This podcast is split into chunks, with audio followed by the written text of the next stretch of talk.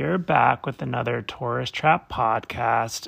and this week we wanted to talk a little bit about the Bodie wedding that just happened up in rural Connecticut.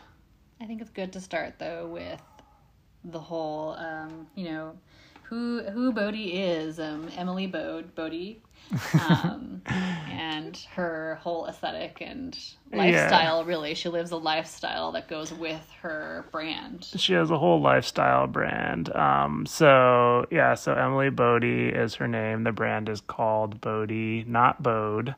Um, even though it's spelled B O D E. Um, we used to carry them at Totokaelo. I think we were actually one of the first stockists to actually carry them, which was pretty cool. Oh, I didn't know that. Um, yeah, I remember going before she won the menswear prize. Yeah, she won the 2019 CFDA Emerging Designer Award. Um, more menswear, but um... no, she just like emerging designer. Um, but yeah, so it's won a lot of awards. But yeah, we we were I think the first first or one of the first uh, stockists to actually carry them, and I remember seeing her very first collection when she was showing it for wholesale buyers. Um, and back then it was all essentially just like um, kind pieces.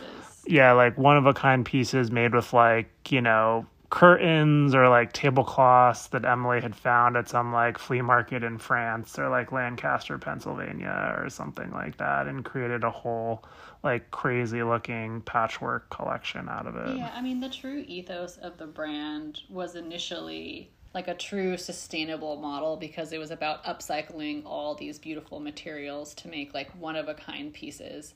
I mean, now that she's like you know scaled a bit she has had to branch out a little bit into like inventory and and making a few new pieces but i think she really tries to stay true to her original like sustainable like ethos like i was saying.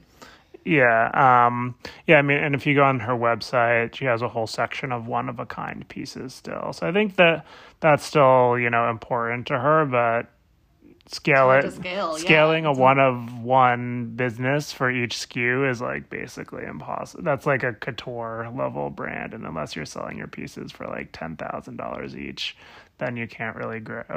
Yeah i mean and i would say a lot of the pieces are quite aspirational. They're super expensive. They're so beautiful. Chris and i have been we're trying to decide what piece we're going to invest in. We definitely are going to buy something to share. Um, she just has beautiful beautiful like embroidered shirts that are great, like kind of unisex looking clothing. I actually the store in New York is super inspiring too. Um, she just opened a new one in L.A. Is that where it was, or was it? Yeah, she has a new store in L.A. She also has a tailoring shop in New York. So oh yeah, I, um, talk about the concept of that tailoring shop because it's so cute, kind of like very Wes Anderson kitschy.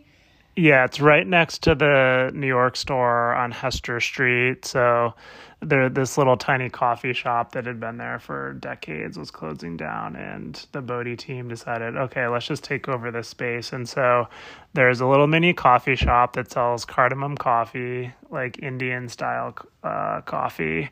Um, and then you can also drop clothes off to get tailored or embroidered there or repaired. So there's also that sustainability narrative with it. And I thought it was so smart of her to open a shop like that because the clothes, like I said, are somewhat like unisex, and so you you do need to get them fitted if you know you're you know depending on your size or your you know if you're you know identify as female male that kind of thing and you know um it's, yeah. it's very interesting. I love that. I love that she did that. I thought it was really cool that you can yeah. go and get like everything fitted, which makes a lot of sense.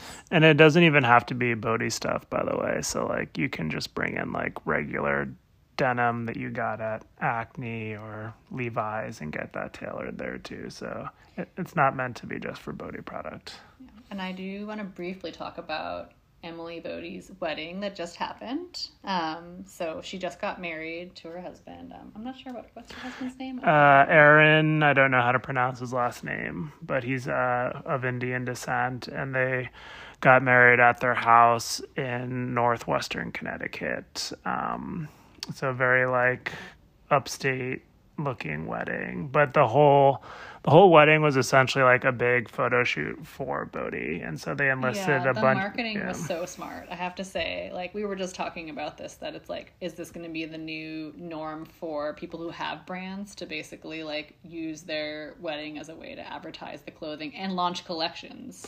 Oh, I definitely think it is. And so like the Kardashians essentially did that with Dolce and Gabbana, mm-hmm. but like this was even more personal because it was like Emily's personal brand that she was promoting through the wedding.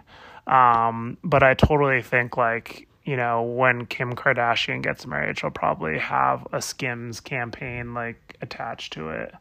Um, She gets married again. when she gets married again for the fourth time. Yeah, um, fourth time's a charm. but uh and i don't think it i don't think it necessarily is just like limited to weddings. I think there's so much attention around life events like getting engaged or like with rihanna's like birth of their kid Right. recently. Like i think the like more and more celebrities are probably gonna see those like big pr moments as also a chance to like sell stuff to their like super fans. Yeah, and it's really something that's coming out of like I wouldn't say we're like you know post pandemic yet, but you know getting kind of to a point where people are things are opening up a little more, um, and I feel like kind of the opposite of being like closeted up and private. Everyone's just opening up these personal life events and you know using it as an opportunity to advertise too, because kind of like to entice people to come back to the brand and to shop. Yeah, totally. And so like the the wedding photos in Vogue for Emily and Aaron's wedding all looked really good and they had a ton of like fashion industry insiders there and lots of marigolds and marigolds like white tuxes and it, all of it's shoppable on the Bodhi website had, right now. quite a few stars there. I mean, like you know, kind of some insiders, but you know, definitely people that you know everyone would know. Yeah, Ella Emhoff was there, who's uh, Kamala Harris's uh, stepdaughter. yeah. yeah. and then a bunch of like a lot of famous photographers and uh, the Pyer Moss designer Kerby Jean-Raymond was there, and a bunch of other people. But yeah, it looked really good. Um, uh, Emily wore Chanel slingbacks, which I thought was like she wore like a basically like a Bodhi wedding dress and then Chanel shoes, which is kind of cool. Yeah, So. I love that combo. Yeah. So, but um, definitely, we'll we'll link also the the photos that you know were in Vogue because they were amazing. It was beautiful to look through, super inspirational, and I have to say I love the way they did their kind of cultural um, combinations and that like you know they obviously had like all this beautiful like Indian henna and all the traditional things you have with an Indian wedding, but then they had like a, a lobster bake for like the the food. So and they have all these like beautiful lobster bibs they made with everyone's names embroidered. Um, so I thought that was very cool. I like that a lot. Um, and they're selling those lobster bibs, by the way.